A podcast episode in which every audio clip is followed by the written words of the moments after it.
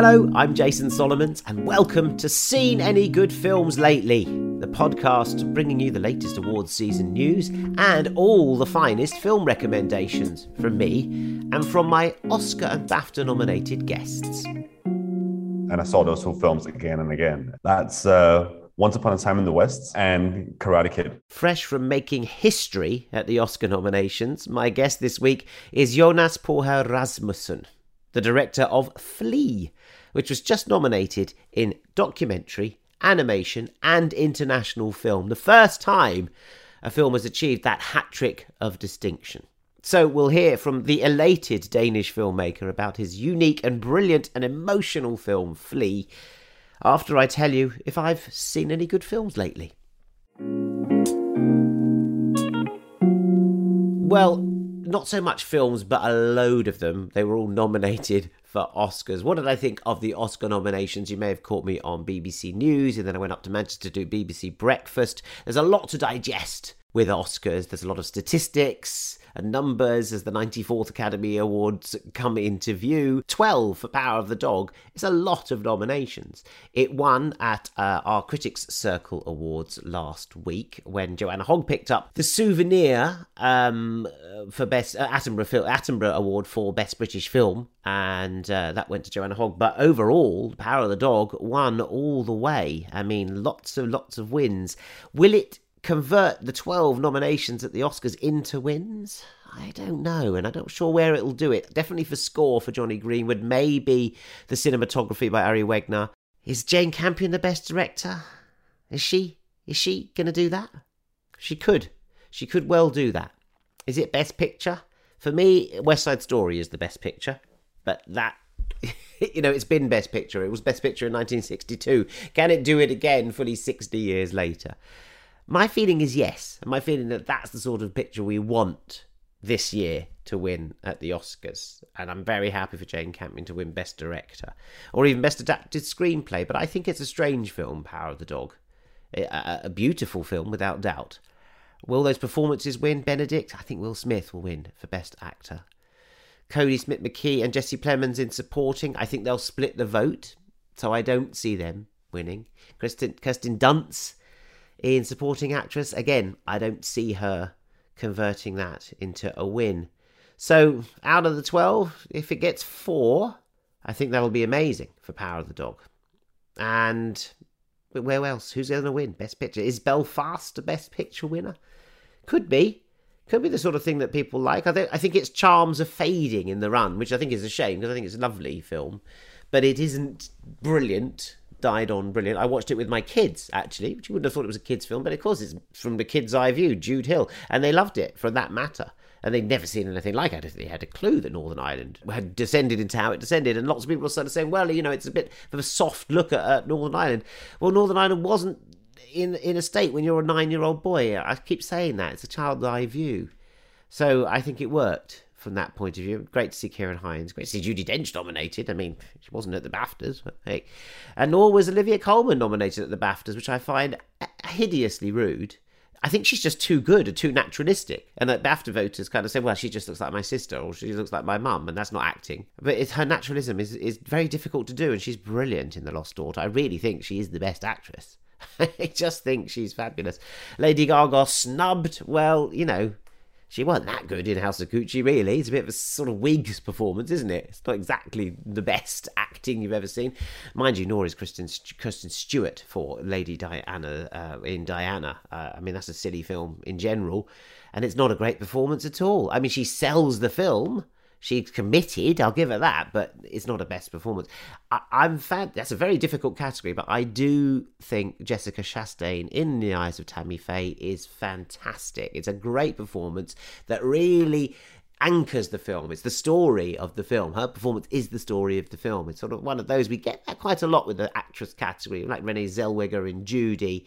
Great performance. That was the only thing that, that won uh, the Oscar in the film um, when Meryl Streep won for Iron Lady. You know, that was the performance. It was around the film. And that was the only thing that won. So I think it might be in that one of those situations where Chastain wins for the other Tammy Faye, which is not nominated anywhere else. Good film though it is, I enjoyed it. Okay, those are my Oscar reactions. Just on the tip of that, uh, Ken Branagh uh, nominated for director. I think it's the one of the longest spells between your first director nomination, which he got for Henry V back in 1988, to this, you know, 30 odd something years till he's nominated now for Belfast. Amazing. And you still think of Kenneth Branagh as one of our young performers. Anyway, he has been directing other stuff in between, and one of his less lauded films, Steam's interview, Death on the Nile. I've seen it. It's out this week. Um, it's not particularly fun. I have to say, and it should be, and that's the problem with it. It's almost a bit serious, but it's an Agatha Christie who done it on a steaming boat up the Nile. Should be fun, more camp fun, and it's lost its campery, even though it's got French and Saunders in it. That, that it should be funny. It isn't funny.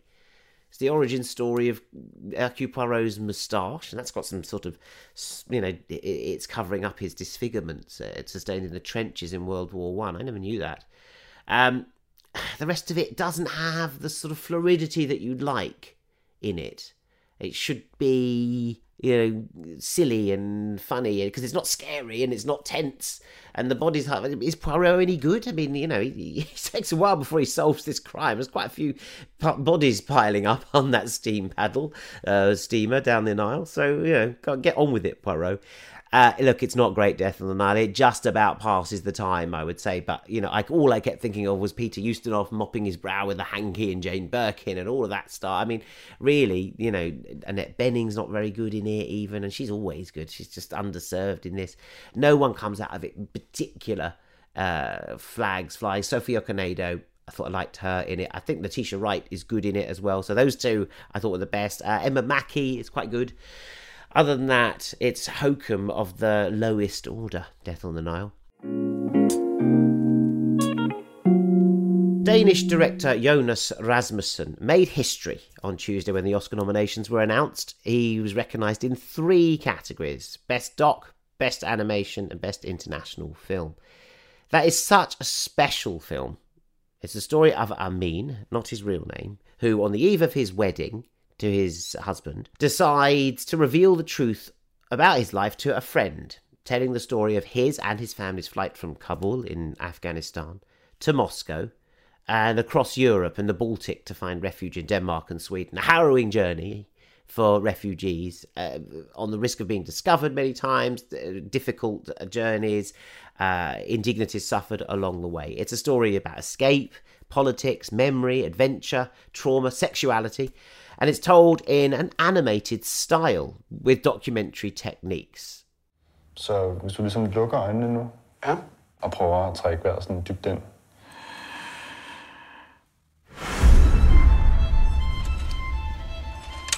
Hvad betyder ordet hjem for dig? Hjem er noget, som er trygt. Kaboul, les attaques des Moudjahidines repris.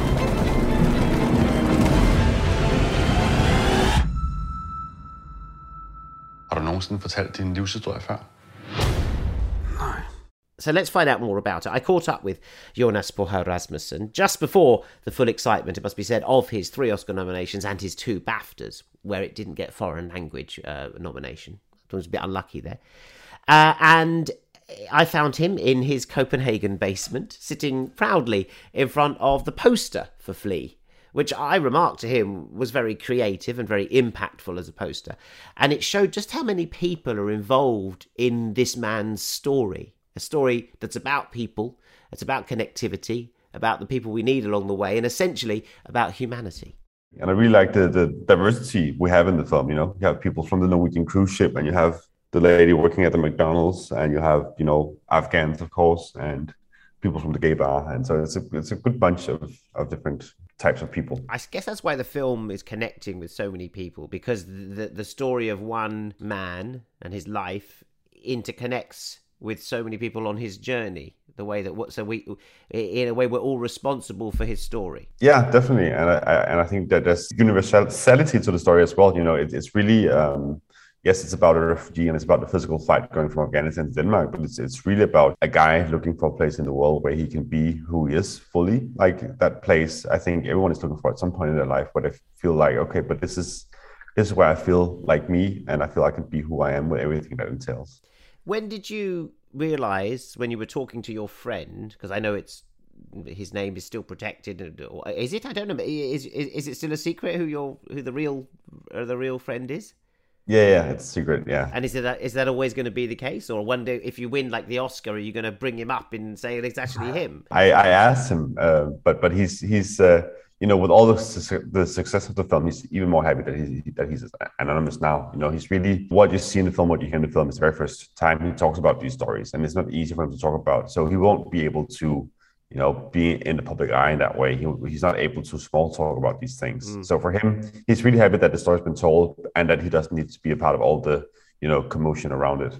Do you think that people need to see a, a real person for this story, or do you think people are happy it being, let's say, conceptual, or even even you know you know it's it's animated, so it's even you know va- it's kind of vague. If people sort of say, oh, "Is this a true story?"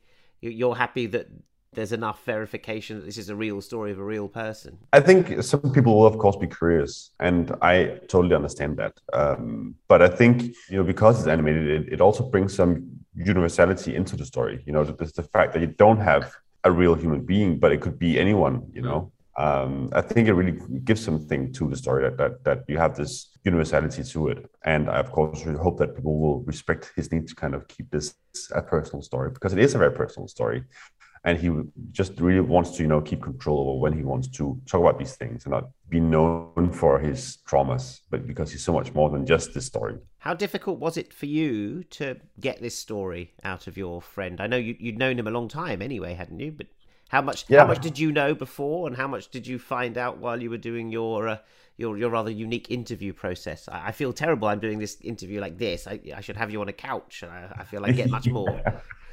yeah true no but uh, yeah it's true i've i've known him since since i was 15 and he was 16 so we've known each other for more than 25 years now and i knew very little when we started the process of making the film uh, i knew that he lived in in in Russia for a while. I, of course, knew he came from Afghanistan, um, and that he lived in Russia for a while because he spoke Russian when he when he arrived. And I also had a sense that he had some family in Sweden. I thought it was like some cousins, um, but other than that, I, I really didn't know a lot. Uh, so it, it was really a process of, for me to kind of experience this whole thing. And it really didn't feel like I needed to, to know, you know, to drag it out of him. It was it was really a symbiotic process of me being curious about this story that had been this, this kind of black box in our friendship for 20 years and him all of a sudden wanting to really share his story uh, because you know for so many years his past and present didn't really connect and he really felt a need to uh, connect those two so he felt he could bring his story with him uh, because you know you become detached from your own past. Um, so it, it felt very symbiotic and it felt like a process. Okay but he really wanted to share his story uh, because he wanted to be able to talk about it. And me having been curious for more than 20 years. So it, it was it was very uh, a symbiotic and long and slow process. We i did between 15 and 20 interviews during the span of, of, of three or four years and slowly we kind of went deeper and deeper into into his memories Is there a particular reason that now is the time to share this story? Is there something political in Europe that means that this is a story we need to tell now? it, it really became sadly relevant, of course, with everything that happened in, in Afghanistan. But you know, really, the, the process of making the film started for a long time ago. It started in 2013, and it really came from this fundamental cu- curiosity I had about his story. Uh, so it really comes from the friendship. But of course, the, the perspective changed when the refugee crisis hit in 2015, and I felt more of a need to, you know, give refugees a human face because all of a sudden we had refugees here in Denmark in the highways from Syria. And, you know, it was depicted very kind of um, black and white. Uh, and I thought, okay, but because the story is told from the inside of a friendship, maybe I can give some nuance and some perspective. Also because his story happened more than 20 years ago.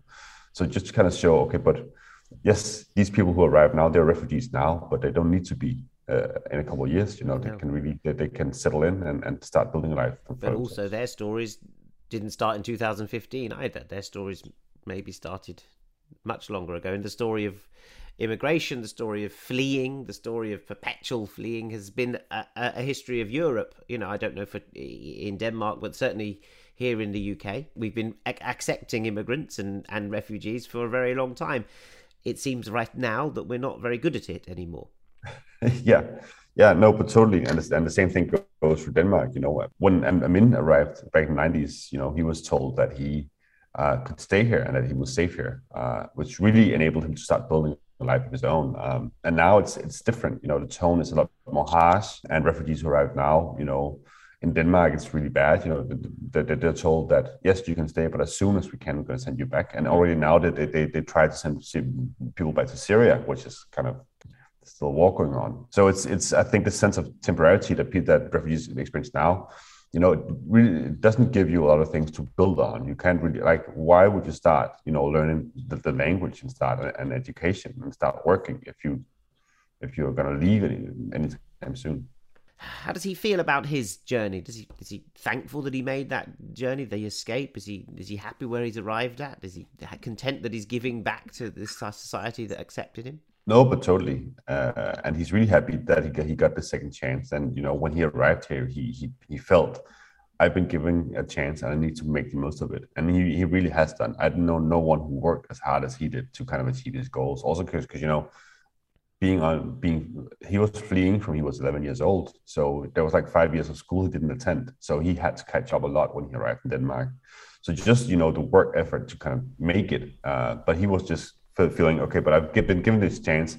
I need to make the, the most of it, and also because he felt that he needed to pay back his family, you know, who, who had helped him uh, get out. When did you yeah. know that you were making a movie rather than an, another radio documentary? But I was invited for this workshop actually uh, years ago uh, called Anidox, which is an uh, an animation school in Denmark in, in a city called Viborg. And they had they invite animators and documentary filmmakers to develop ideas for animated documentaries. And they asked me if I had an idea. And you know, I, I had asked, I mean, prior if we, if I could do a radio documentary about his story. And back then he said he didn't feel ready. But then I approached him with this idea to make it as an animation, and he was really intrigued by the fact that he could be anonymous behind the animation, that we could kind of also revitalize the past with the animation. And also you know he felt he felt ready. I think he had he had prepared himself for years to kind of okay but i need to share the story at some point. So when the right solution comes i'm, I'm going to jump on. Um, so it was thought as a radio doc a long time ago but but but but uh, as soon as we thought it as a film animation was part of it yeah, but then you've got to find so many partners. You've got to find. I don't know what you're like as a drawer. I I, I can't draw anything. I can't draw stick. no. If my poster was me, that would just be stick people. You know, with little, you know. So I, I don't. You have to find a great animator. You have to find a lot of partners to put this together. And I'm I'm totally the same. You know, if I would have to draw this, it would be a very different. It would be a very surreal film. Okay.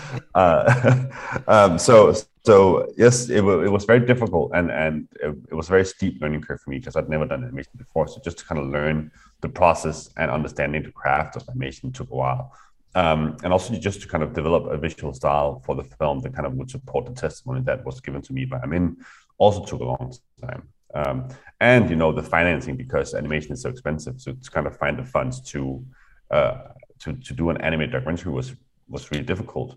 But in the end, I think it was actually beneficial for the project, even though it, it was frustrating being in the middle of it and things took, took a long time. But I think for Amin to, to really uh, feel comfortable and ready and slowly sharing more and more of his story, and also for me to kind of really understand uh, the process of animation, uh, the time was, was, was needed. Yeah, but and now I know I say it's very difficult for an animation like this. You have to find lots of partners, but now people don't even know what what category your film is. People say, oh, it's going to be nominated in animation. Oh, it's going to be nominated in documentary. Oh, it could be nominated in foreign language. Oh, it could be nominated in best film. I mean, you're, you're confusing everybody with this. yeah. I'm so, I'm so sorry, man. well, not really, not really. I I I think I think it's it's um I, I like that. You know, um, I think to me animation is is a form so, so um, of course, in this call, it's a documentary because it's a real story, and and on the animation, you have a, a real testimony and a, and a real voice. But uh, we just chose the animation form to tell the story, and and I like I like that. And you know, it's, it's not the first time uh, it's been done. You know, anime documentaries has been around for for a while. So so um, when you were going around trying to get financing, you had to tell people, oh, animate, because people said animated. Done what are you talking about? Animation is Yeah. for Hans Christian Andersen. Animated is for, for Pixar. What are you saying? This animated documentaries. Tell tell me some animated documentaries that as if I was the, a producer with lots of money to give you. And I was like, really? Well, you know, the, the, the crown jewel is really uh, Ari Folman's Waltz with Bashir that came out in 2009. Uh, so that's that's kind of like the crown jewel, and, and that's when I saw that, that was kind of where I understood. Okay, but this can be done. Um, Yes. And that's that's now, you know, that's that's 13 years ago uh, that that came out. I saw it in its Um, first screening in Cannes. I was there on the, the premiere of it, and I, I was like, well, "What?" I didn't even know what this was. I couldn't believe this thing. But actually, by the end of it, you were like, "Of course, this makes total Yeah. sense." So I'm playing Yeah. devil's, devil's advocate slightly. Of course, it's Waltz with Bashir, but I mean, there's not many since. You know, it's not like the No, world then suddenly went, "Wow, let's do millions of Waltz with Bashirs." Yeah, no, but you, uh, you know, it's it's really because it's so expensive to make animation, and there's not a lot of money. It's getting better, but there- there's not a lot of money still in the documentary world. So, so whenever you, you bring in, you know, an animation budget in a documentary setting, people are like, whoa, whoa, whoa, whoa, whoa, we, that's not, that's never going to happen. And that also happened to us. You know, we kind of went around and tried to find financing for the film. And people thought, okay, but this is a great idea. And then they looked at the budget and said, this, this can't be done, you know? So it really took a long time to convince people that, okay, but we can actually do this if we just, you know, have a patchwork of funds from all over Europe and a bit of viewers' money as well in there to kind of uh, make it happen. So the the voice we hear is that is it is it the real voice of your friend, the voice that is playing? I mean, or is that an actor doing the words that you got from the interview? Voice in the film, like Amin's voice and my voice, are the real voices from the interviews that I did with him. So, so what you hear is the That is first ra- time he that's, so that is the radio documentary essence of it. Yes. Exactly. Yeah. And also, you know, the, the technique of interviewing that I use in the film with him laying down and, and having his eyes closed and talking present tense is a technique of interviewing I learned when I did radio. Uh, because when you do radio, you, you don't have an image. So you, you really need your subject to be very, to be, to be very descriptive.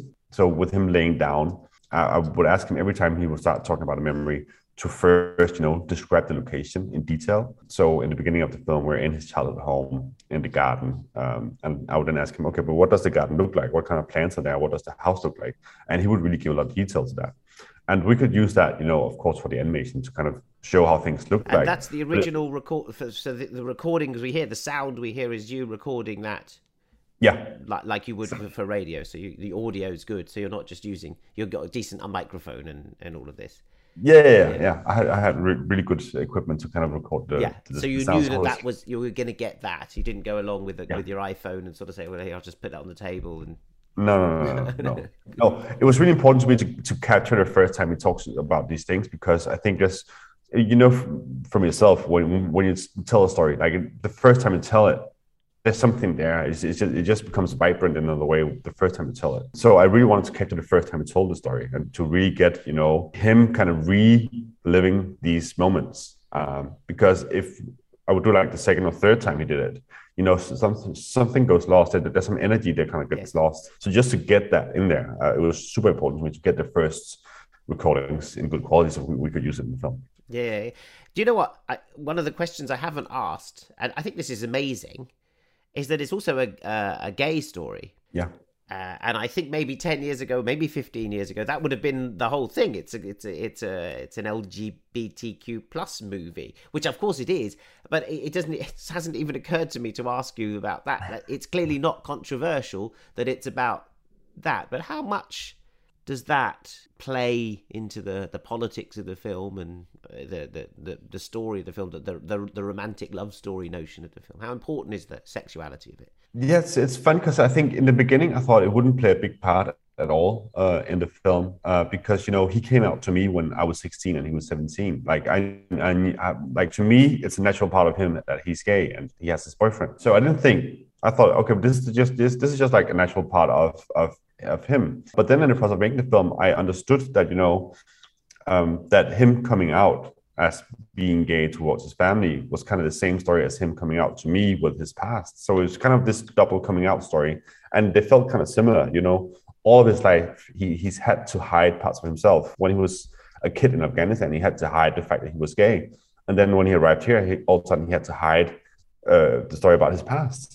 So this thing about always having to hide parts of yourself was really key, and I understood that, that those two stories, that the gay story and the refugee story, were kind of aligned in that way, and and that we needed to have that in there in the same way. Uh, so yeah, it, it, it, it kind of grew in the process of, of making the film that this should be a big part of, of, of the story. Because it is, because the reason he wants to tell this story is to, to be honest to his what to, his fiance or to his um, is that what we call it, fiance? I suppose we do. Yeah, yeah. Uh, to, to, to, you know, on the eve of the marriage, you, you want to start with a with a clean slate. So it's rather romantic gesture. In the disclosure is is in this case rather romantic in in a very realistic and and and sometimes brutal uh, background.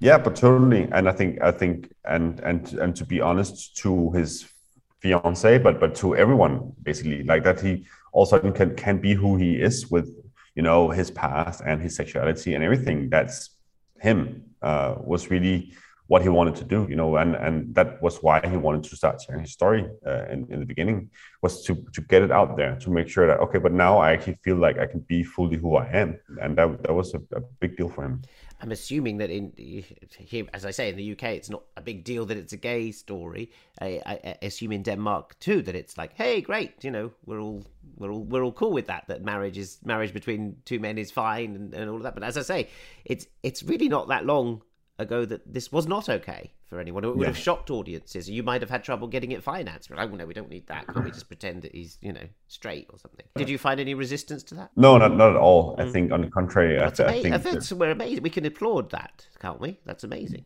Definitely, definitely, and and just kind of hope that we can keep the push so other countries because there's still you know places also in Denmark where it's not accepted to be gay, um, and definitely around the world you know, as much as, as I think that that we in the West need to get a nuanced uh, image of the refugee story, I think there's a lot of places where people need to get a nuanced story of the gay perspective. So so, um, so so so I really hope that that that the film will travel to places, you know, like like where he's from. If if, if by some means the film can go to Afghanistan and, and people in Afghanistan will say, but hey, but it's it's like you can have a member your, of your family who's gay, and it's totally fine. And we need to find a word in Afghan for being gay that's not uh, negative. You know, that's not a. Oh, is there only a, a, a, a slur, only an offensive word? Yeah. Yeah, there's only offensive words for being gay in Afghanistan. I'm interested in the title. It says it behind you. I can see it. It says flee, which yeah. is could be a negative word. You know, like as much as like flee seems to me like oh, I'm running away. I don't know if it in Denmark has it got it seems to be that the film is about the opposite of flee. It's about acceptance, arrival, uh, and and coming to terms with things. I wonder why you why you called it flee. But it was really, you know, a little bit what, what I talked about before about this this, this guy who's had to flee himself. You, because yes, it, it is about the physical fight from Afghanistan to Denmark, but it's really about someone who's had to uh, flee parts of himself all of his life, uh, flee uh, being gay, like the hiding being gay, hiding his past, all of a sudden, all the time, like having to run away from things uh, from himself, basically. Um, so I think for me, the flight is this guy trying to stop fleeing, and and but but flee has been a, a, a, a circumstance of his for all of his life. Um, so so. I think I think it, it, it means different things, uh, but in, in, the end, it's really a story about someone trying to find a place where he doesn't have to flee anymore and where he can yeah. be who he is. What's it called in Danish? Flugt. Flugt. So that's is that flight? That's flight Flee. itself. Yeah. Flight. And in yeah. France? I think it's fuir, but I'm not sure yet. The verb, yeah. Yeah. yeah.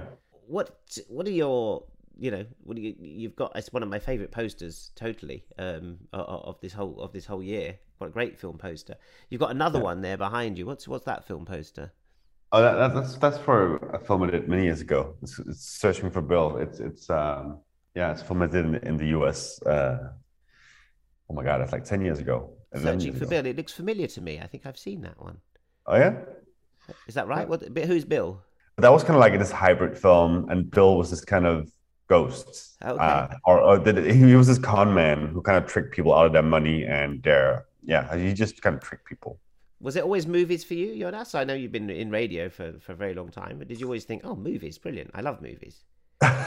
well, I, I always thought I loved movies, but I, I wasn't sure I was going to work with movies and, and definitely not directing movies. Uh, I think for a long, long time, I thought I would work in radio and with sound. That's kind of where it started. You know, I, when I was a kid, I had this, I started this radio station at my primary school to kind of, and I kind of met in every morning and kind of played music and did interviews with the local baker and the janitor at the school and stuff, stuff like that.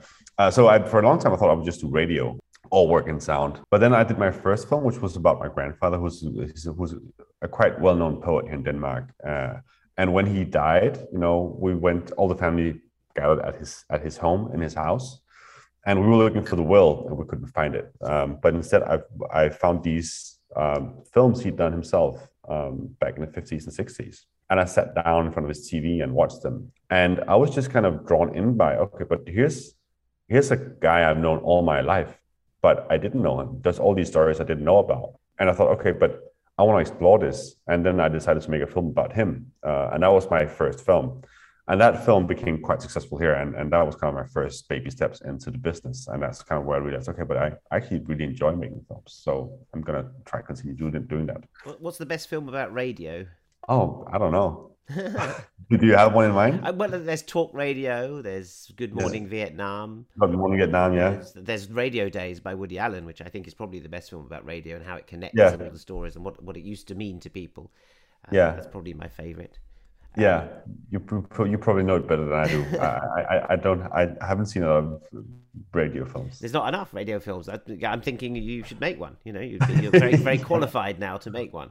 I would say. True, true. What What's Yeah. the first film you ever saw in the cinema? It's a Danish kids film uh, called uh, Hodja fra Pjort. Uh, Hodja for Fjord. Hodja fra Pjort. Yeah, for and it was a very traumatic experience. Why? Um, I I don't know. I was terrified. I think it was because it was the first time in cinema, so it was really big. And then it's about this guy who has this um, uh, flying blanket. It, it takes place in Persia. And Is he it, has is this it live flying- action or it's an animation? It's it, it's live action, Mm-hmm. and this this boy who has this flying blanket and he can fly around in Persia. And there's this evil sultan who really wants this flying blanket, and he just he eats hearts from white doves. That's all he eats. and and then he has these guards who tries to cut to capture it. It's it's very I can't remember that well. I just remember I was lying underneath the seat throughout the whole. Is it a very fa- a lots of kids or your generation? That was a uh, that's a very famous Danish film for them. it's a very da- famous Dan- Danish book, and then it's it's a quite famous Danish film as well. And then the, the soundtrack was done by a very famous Danish musician as well. So at the end, there's this song that everyone knows. What's it called? Um, what's the musician? He's called Sebastian. Sebastian, yeah. It, like it's it's very local. It's very Danish. Yeah. Um, Is it very yeah. seventies? 70s, 80s, Yeah. uh, beginning 80s, yeah.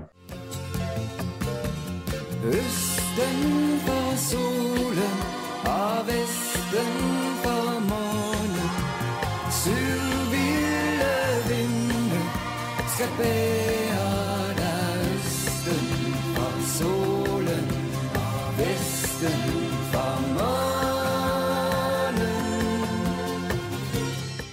my my my stepfather worked in in Africa a lot, so I was uh, my mom and me was visiting him for a couple of months when I was like seven, and we brought one VHS tape with two films on it, and I saw those two films again and again. Uh, so those two are also very kind of vivid memories, What are they? and that's that's uh, Once Upon a Time in the West, Oh, nice. yeah, uh, and Karate Kid, the first one. Oh, great! Two great, you know, different moods that you can put on. Yeah, exactly. Very formative. yeah and- yeah And and, i think i think th- those two i still have you know on my spine I, Yeah. I've seen them so many times so I, I yeah i know them by heart Have you moved to Cobra Kai?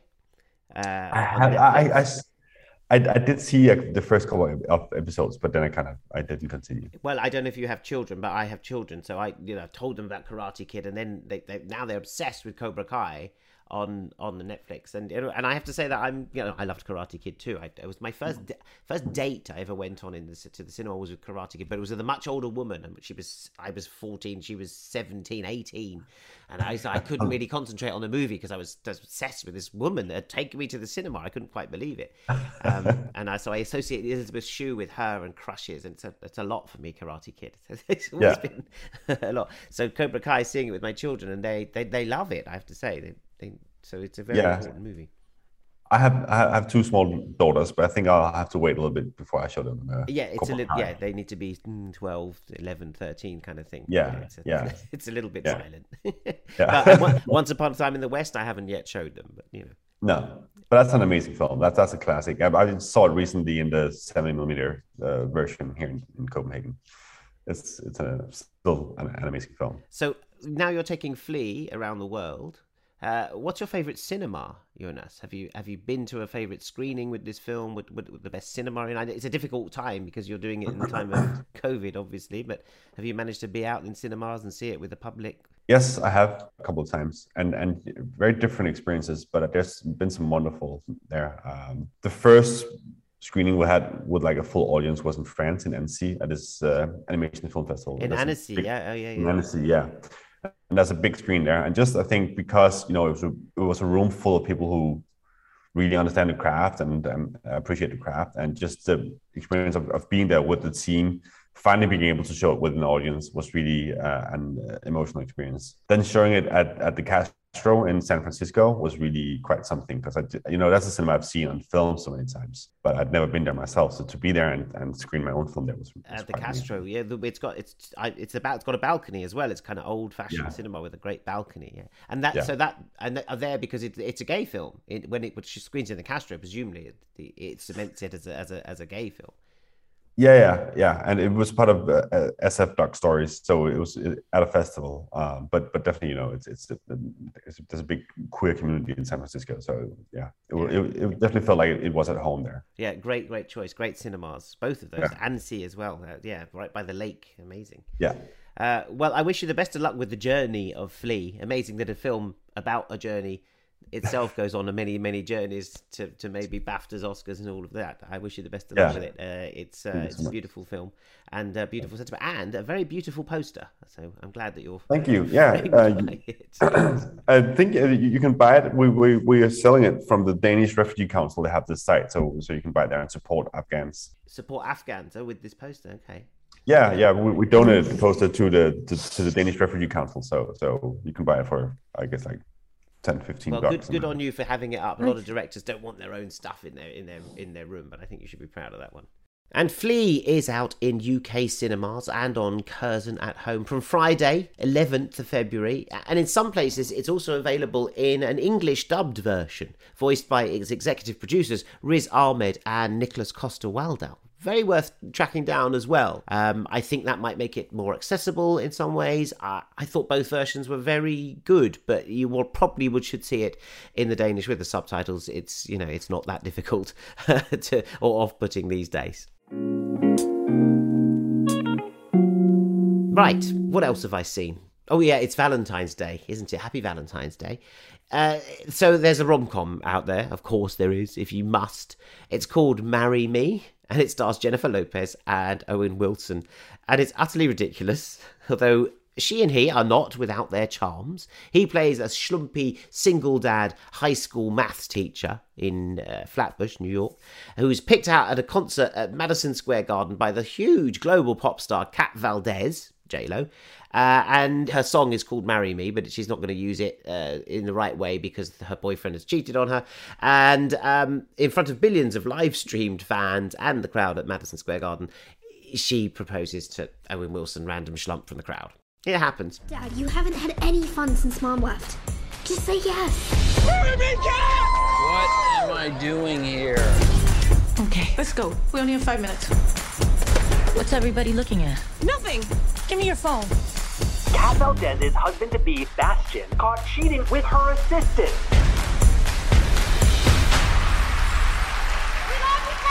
Hold this. I'm told that um, 20 million people are supposed to watch as we take our vows. They say if you want something different, you have to do something different. Why not? Yes. I'll marry you. You. Go! Go! Go! Do you, some guy, take Kat to be your lawfully wedded wife? Okay. Look, it's a silly and high concept movie. They, they end up going to the high school prom, you know, but it, it's it's not very cute. It could have been, I suppose, despite J Lo's clear gusto and charisma and commitment to the role. And she's very good in it, actually. Um, I have also been watching The Tinder Swindler on Netflix. It's actually quite a fascinating story about this guy who serially dates women and fleeces them of their cash. And it's a doc reconstructing what happened to one of his victims and one of the scams that he does, and it gets investigated. And they make great use of a sort of modern day paper trail, you know, the WhatsApp and the voicemails and the whole sort of imprint we leave, which can be used for deception, but it can be used. We, we trap ourselves. We don't know where where our, where our digital footprints are sometimes. Uh, the woman calls it a fairy tale on my phone, which I thought was very moving, very well well sort of thought of, a great line. Um, very moving, a fairy tale on my phone because it doesn't really exist. Your phone. I know we're looking at it all the time. There's mine in front of me now. There's lots of stuff on there. It's, all, I don't know. It's all through that portal. A fairy tale on my phone. One that goes wrong. Very on the button, uh, Tinder Swindler. Very Netflix. Uh, very proficiently done. Of course, Tinder is on your phone as well, so the whole thing doesn't really exist. Okay, that's it for this week on Seen Any Good Films Lately. Um, thanks to Kate Dawkins for putting it all together. Thanks to my guest, the history making Jonas Poher Rasmussen. We wish you luck at the BAFTAs. We wish you luck at the Oscars. Um, and we'll, we'll get to see you in person very soon, I'm sure, when you come for the BAFTAs. I'm going to leave you with my movie tune of the week, which comes from Death on the Nile, but about the best thing in Death on the Nile, uh, which features the music of Sister Rosetta Tharpe who is often cited as the sort of founder of rock and roll, huge influence. Um, and she plays the electric guitar. Uh, She was a blues singer. Um, she came to Manchester in 1964, sort of a famous visit where you know the Rolling Stones went to genuflect before her. It doesn't have much to do with Death on the Nile, but it was lovely to hear her on the soundtrack. So let's shout, sister, shout on the way out. See you soon. Now there's a way to be brilliant, a way to be a fool. There's a way to get to heaven, observe the golden rule. A way to get a sweetheart, a way to get a wife. And the day you quit me, brother, that's the way you lose your life. Shout, sister, shout. Yeah.